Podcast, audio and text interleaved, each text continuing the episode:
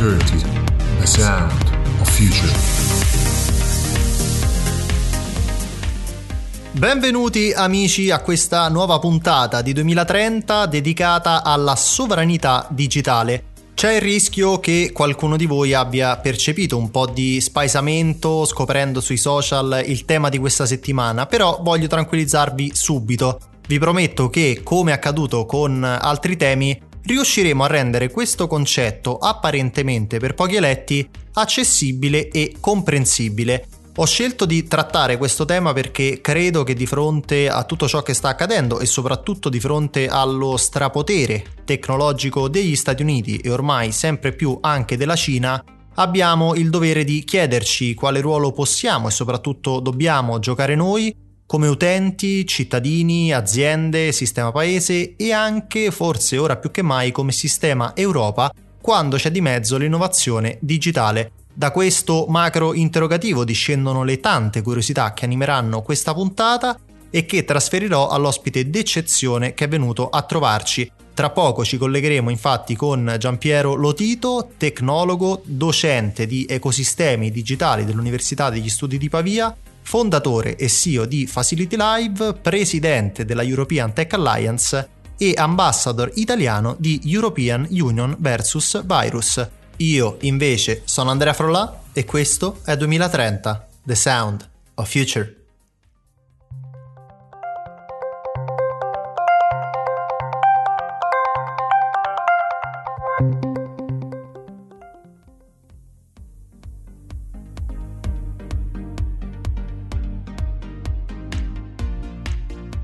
Eccoci qua amici di 2030, allacciate le cinture perché ci aspetta un viaggio appassionante. Vi presento subito il nostro ospite che oggi è qui soprattutto in qualità di tecnologo, Giampiero Lotito, benvenuto ai microfoni di 2030.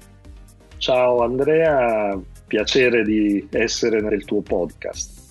Allora Giampiero, ci aspetta una grande sfida perché eh, sovranità digitale è una di quelle locuzioni potenzialmente da massimi sistemi e quindi a rischio dispersione. Quello che vorrei fare con te è avvicinare gli ascoltatori a questo tema fondamentale per il nostro futuro, mostrando che in realtà si tratta di un tema molto più concreto di quanto possa apparire. Come da tradizione di questo podcast, iniziamo con una definizione. Cosa dobbiamo intendere per sovranità digitale?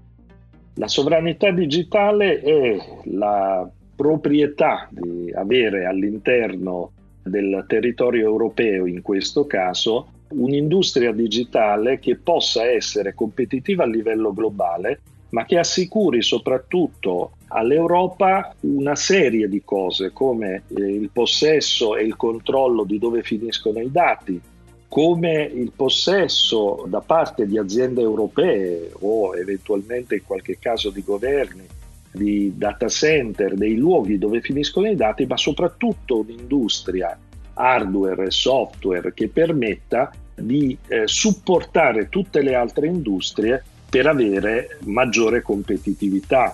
L'idea nei decenni scorsi in Europa che potesse essere possibile diventare competitivo per un'industria utilizzando tecnologia digitale e facendosela sempre in casa, si è visto che è stata un'idea perdente perché alla fine la tecnologia che viene utilizzata arriva dagli altri due grandi blocchi. Oggi questa cosa cambia e dobbiamo capire che per poter essere competitivi come continente a livello globale nel nuovo mondo soprattutto dopo questa pandemia, bisogna avere una sovranità digitale. La prima curiosità che sorge spontanea è a chi spetta, almeno in teoria, l'esercizio di questa sovranità digitale che ci hai appena descritto e soprattutto quali sono le possibili forme di questo esercizio.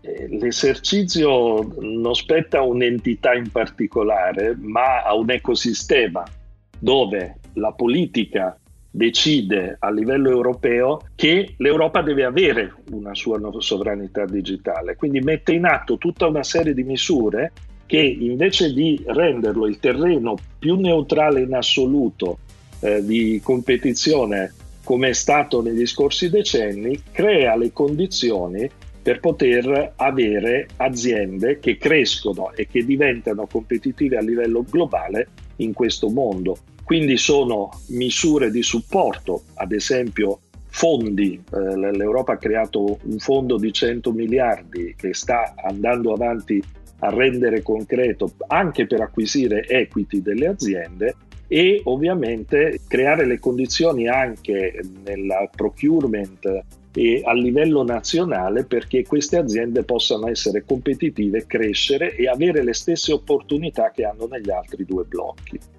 Prima di avvicinarci ai giorni nostri, vorrei sfruttare la tua esperienza e la tua passione per la storia della tecnologia digitale per inquadrare la genesi di questo tema. Il dibattito politico potrebbe indurci a pensare che si tratti di un tema recente, ma è davvero così? Beh, non è un tema recente perché in realtà uh, una delle ragioni per cui il dominio della Silicon Valley è arrivato anche in Europa era proprio che c'era un concetto sbagliato di sovranità digitale perché fino agli anni Ottanta in Europa si intendeva la sovranità digitale proprio come sovranismo nazionale, cioè come eh, l'avere per ogni Stato aziende Stato o aziende comunque prevalenti nell'ambito dell'ICT, c'era Olivetti in Italia, c'era Bulli in Francia, ce n'erano diverse in giro per l'Europa e questo le rendeva poco competitive. La Silicon Valley arrivò con la sua onda di imprese che invece avevano una sovranità digitale nel loro paese perché venivano supportate a crescere, a poter competere a livello globale, anche ad esempio con l'adozione da parte del, del governo americano e che riuscivano quindi ad essere più competitive in tutti i paesi d'Europa e, e ovviamente nel resto del mondo. Resto sulla scia di quanto ci hai appena raccontato, gli anni recenti sono stati senza dubbio gli anni dell'avanzata delle rivendicazioni nazionali o comunque sovraniste. L'ambito tecnologico è forse uno dei pochi che fino a poco tempo fa non era stato travolto dal sovranismo, inteso nel senso proprio del termine, cioè come rivendicazione della sovranità. Ora la musica sta cambiando in alcuni paesi e soprattutto in Europa, come hai accennato tu, però vorrei chiederti cos'è che ha reso l'ambito tecnologico immune dal sovranismo per così tanto tempo? La miopia politica, fattori endogeni, cosa c'è di mezzo? Principalmente la sottovalutazione dell'importanza dell'industria digitale. Oggi abbiamo questa coscienza perché vogliamo sapere che fine fanno i nostri dati, vogliamo sapere che fine fanno le informazioni su di noi, vogliamo sapere cosa, vi, cosa succede quando noi utilizziamo queste tecnologie. Siamo diventati più consapevoli che è una spina dorsale della vita e dell'economia l'industria digitale e quindi oggi nasce la consapevolezza di un diritto ad avere un'industria competitiva anche perché, ripeto, questo impatta sull'intera economia. Non è solo un problema eh, di produzione di computer o di software, è che un'industria digitale forte insieme all'industria manifatturiera o insieme all'industria sanitaria può produrre effetti molto più importanti e l'Europa non si può permettere di rimanere follower deve essere il luogo dove si produce la migliore tecnologia al mondo. Questo vuol dire sovranità, non vuol dire esclusione degli altri. A proposito di economia, veniamo alla stretta attualità partendo dallo scenario globale.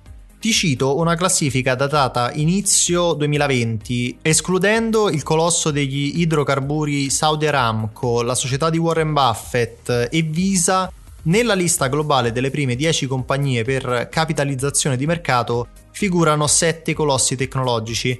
Di questi 5 sono americani, da Microsoft ad Apple, e 2 sono cinesi, Tencent e Alibaba. Europa non pervenuta. Che lettura dobbiamo dare a questo strapotere e come lo inseriamo nel tema della sovranità digitale? Beh, torniamo a questo sottile distinguo tra sovranismo e sovranità, no? Tu ricorderai che alla fine degli anni 90 eh, si pensava che i motori di ricerca nazionali potessero, con l'uso della lingua nazionale, diventare una sorta di barriera per le tecnologie che arrivavano da altri paesi. Non fu così, perché alla fine vinsero quelli che invece la pensavano al contrario, che però avevano dove operavano una sovranità digitale che li aiutava a essere così grandi il risultato è proprio quello che vediamo. Cioè non c'è niente di male da, nel dire che il governo americano, il governo cinese, il governo giapponese, quello coreano nel tempo hanno aiutato la propria industria a crescere. L'Europa ha fatto una scelta diversa. Questa scelta però oggi, di fronte alle nuove sfide che il digitale pone nella vita delle persone, dei cittadini, degli stati, delle economie, dei governi, eh, richiede un approccio diverso e poi alla fine vediamo e scopriamo che non è nuovo, perché, ripeto, negli altri due blocchi questa cosa è stata già applicata. Hai parlato di sfide e come accennato recentemente l'Unione Europea ha acceso il proprio faro su questo fronte, soprattutto con il piano von der Leyen.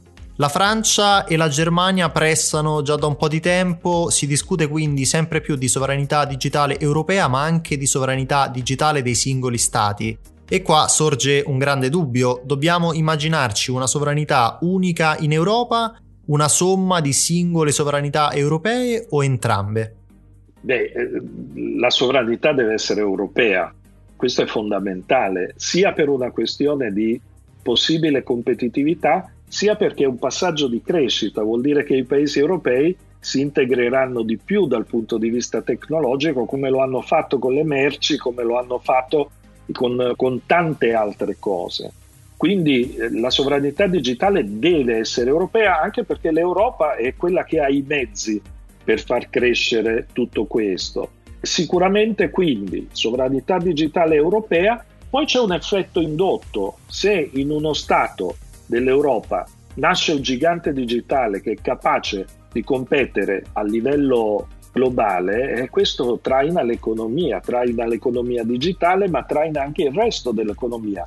Né più né meno come hanno fatto le grandi fabbriche di automobili cento anni fa.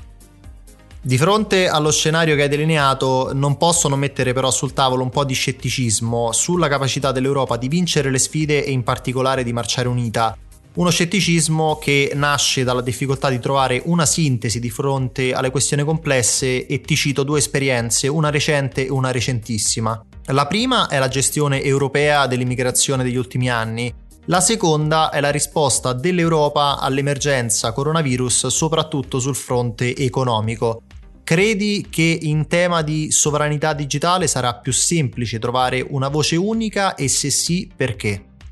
Beh, intanto c'è la volontà politica di farlo e questo è già un enorme salto in avanti perché negli scorsi de- decenni l'Europa non voleva questo, voleva essere neutrale, voleva essere terreno di competizione per tutti. Oggi ha capito che questa industria è strategica, ma non è mica la prima volta con Airbus eh, e con il sistema satellitare europeo l'Europa ha già realizzato di fatto quello di cui stiamo parlando e alla fine se vogliamo fare un discorso un po' più ampio e, e alto lo scenario delle compagnie di telecomunicazione, delle telecom europee, è fondamentalmente uno scenario sovrano. Non sono mai arrivate in forze come nel mondo digitale o nel web aziende provenienti da, da altri blocchi in Europa.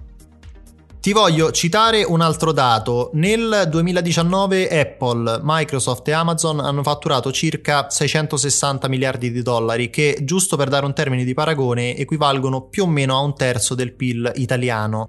Ormai in termini economici queste aziende sono una sorta di stati nello Stato, tanto negli Stati Uniti quanto in Cina gioielli tecnologici che tra l'altro sono supportati e tutelati con decisione dai propri governi. Ammesso e concesso che si trovi una sintesi, l'Unione Europea non rischia di giocare comunque ad armi impari di fronte a questa potenza economica e politica? L'Europa ha una potenza economica che permette tranquillamente di essere competitiva in questa lotta quello che citi tu è sacrosanto. Io lo guarderei da un altro punto di vista, non del fatturato, ma della company valuation, del valore di queste aziende, perché eh, quello di, di cui eh, parli tu è anche relativo al valore delle aziende. E se, se, tu hai un'azienda che vale mille miliardi di dollari in borsa e la più grande che è in Europa ne vale 30, crei uno squilibrio perché non ci sono a disposizione gli stessi mezzi. Un'azienda se vende il 10% per procurarsi capitali da investire mette in tasca 100 miliardi, l'altra ne mette 3 e la stessa cosa accade con le aziende eh, del Far East dove le valutazioni arrivano fino a 300-400 miliardi di dollari, quindi 10 volte, 15 volte quelle dei giganti digitali europei. Quindi dobbiamo capire che è una serie di condizioni quella che crea il recupero della competitività. Sovranità digitale, creazione di tech champion in Europa, accesso più facilitato alla grande pubblica amministrazione per le tecnologie europee, quindi anche l'adozione e, e il supporto finanziario. Sono tanti pezzi, quindi se si mettono in campo queste cose l'Europa ce la può decisamente fare. Secondo te abbiamo come stati nazionali europei e come Unione Europea alcune carte da giocare, magari qualche asso nella manica? Eh, 450 milioni di cittadini il primo importatore, il primo esportatore al mondo. Chi è diventato grande in Europa è diventato grande nel mondo, nel, nel digitale, nelle tecnologie. Eh, Google a lungo è stato il secondo motore di ricerca degli Stati Uniti, ma assolutamente dominante in Europa ed è diventato il più importante al mondo e in Cina non aveva certo una vita così facile quindi l'Europa ha già tutte le condizioni per, per poter fare questo. 450 milioni di cittadini, utenti, consumatori, ma prima di tutto cittadini, contro i 330-350 degli Stati Uniti e comunque molto più ricco di qualunque mercato asiatico preso singolarmente. Quindi anche qui le condizioni ci sono. L'ultima domanda prima del kit te la voglio fare sull'Italia. Dopo Yux, che è stata la prima startup italiana ad avere successo internazionale, di startup diventate grandi realtà ce ne sono state pochissime. Quando ci siamo visti la prima volta a Pavia mi hai raccontato di quando stavate per trasferire Facility Live in Silicon Valley. Alla fine avete deciso di rimanere in Italia, vorrei sapere se oggi rifaresti la stessa scelta e cos'è che al di là del passato ti fa ancora sperare nel futuro digitale del nostro paese rifarei la stessa scelta mille volte. Io e Mariuccia Teroni, che con me ha fondato eh, Facility Live, non ci siamo mai per un istante pentiti di quella scelta, la rifaremo mille volte. Eh, in questo momento, diciamo che in questa fase epidemica, spero che non ci facciano pentire a furia di non trovare misure adeguate per il supporto al mondo dell'innovazione, ma io sono molto ottimista, eh, credo che Italia in particolare, perché tutto questo può dare a noi in Italia eh, chance molto importanti, ma l'Europa assolutamente possano avere in futuro eh, la possibilità di essere il luogo principale dell'innovazione nel mondo, a condizione di capire che quello della sovranità non è un tema protezionistico o di esclusione, ma è una necessità Pensa solo a cosa è successo con le mascherine durante questa epidemia. Non parliamo di digitale, parliamo di una tecnologia più semplice. Averle prodotte a 7000 km proprio a Wuhan, dove è scoppiata l'epidemia, ha messo in crisi tutto il sistema per averle. Dopodiché abbiamo capito che produrle qui, avere le aziende manifatturiere a 100 km invece che a 7000 diventava un valore e diventava anche una salvezza. Ecco, questa è la stessa cosa che deve accadere nel mondo digitale e io sono totalmente fiducioso che noi italiani e che l'Europa ce la farà. Giampiero, è il momento dell'ultima tappa del nostro viaggio, dobbiamo costruire il kit di approfondimento per i nostri ascoltatori, abbiamo toccato tanti aspetti, quindi ti attende un complicato esercizio di selezione e di sintesi. Partiamo dai libri, cito io il tuo Emigranti Digitali, però dacci qualche altro titolo imperdibile. Allora, scegliendo tre libri, il primo deve per forza essere un libro di Nicolas Negroponte del 1995, Essere digitali. Per chi come noi all'epoca era pioniere di questo mondo in Italia e in Europa, eh, è stato un po' come una Bibbia e quindi rileggerlo oggi fa capire anche come e da dove è cominciato tutto. Eh, il secondo eh, è Il mondo perduto, prosecuzione di Jurassic Park, perché è il libro dove si, si spiega meglio e si fa capire meglio, pur parlando di dinosauri, di clonazione, l'importanza di gestire i sistemi complessi e come gestirli, perché tutti gli ecosistemi tecnologici sono sistemi complessi da gestire. Il terzo eh, è il libro che piacevolmente per me spiega meglio cos'è l'intelligenza artificiale, la potenza, i rischi, i pericoli, anche se è spostato molto in avanti nel tempo dal punto di vista delle applicazioni concrete, ed è Origin di Dan Brown. Nel kit noi inseriamo sempre anche una sezione online, quindi se ti vengono in mente esperti o portali online, vedi tu.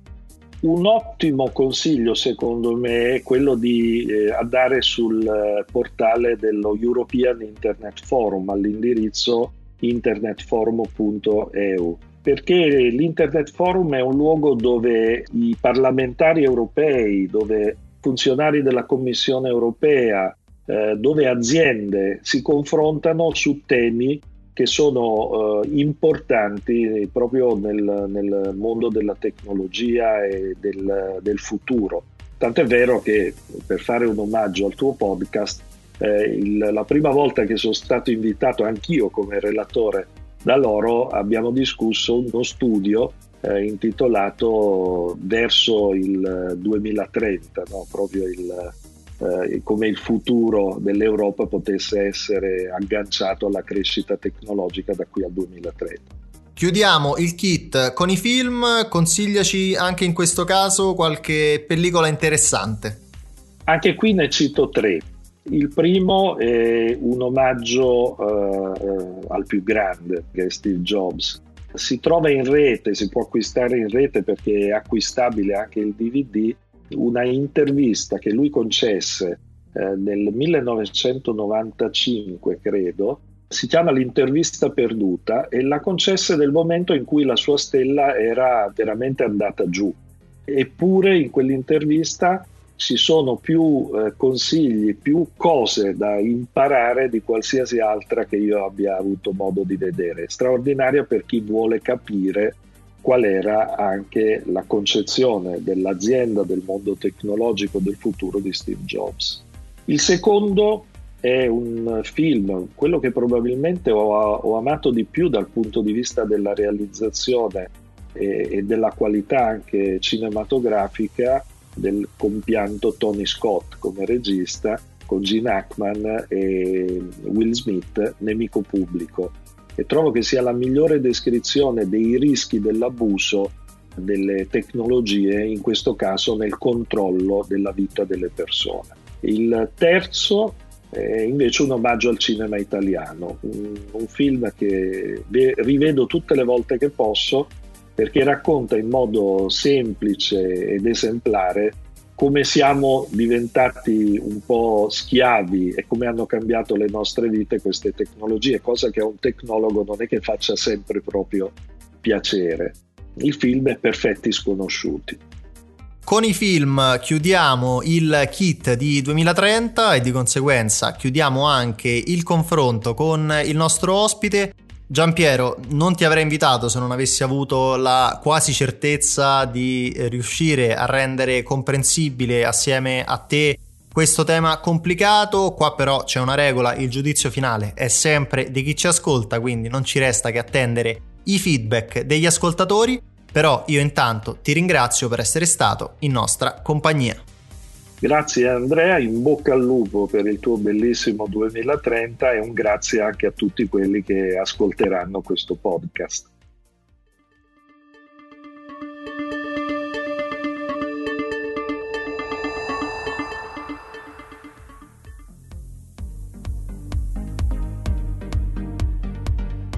Rieccoci qua amici di 2030, anche la quattordicesima puntata va in archivio, sono davvero contentissimo di essere arrivato anche banalmente alla quattordicesima puntata, ma non ci fermiamo e anzi rilanciamo Da qualche settimana infatti sul mio canale YouTube e sul mio profilo Facebook trovate anche le puntate di Startup Stay Up, una videoserie di interviste dedicate alla resilienza in tempi di emergenza. Il consiglio è sempre lo stesso, seguirmi sui social per non perdervi gli appuntamenti. Chi è entrato solo ora in corsa ha qualche puntata da recuperare, il vantaggio però è come sempre che le puntate non scadono. Io vi ringrazio per averci ascoltato, vi ringrazio dei feedback, non smettete mai di mandarmeli. L'appuntamento è per settimana prossima e a proposito di mandare qualcosa mi stavo dimenticando la tradizione dell'abbraccio speciale a tutti gli ascoltatori di 2030, The Sound of Future.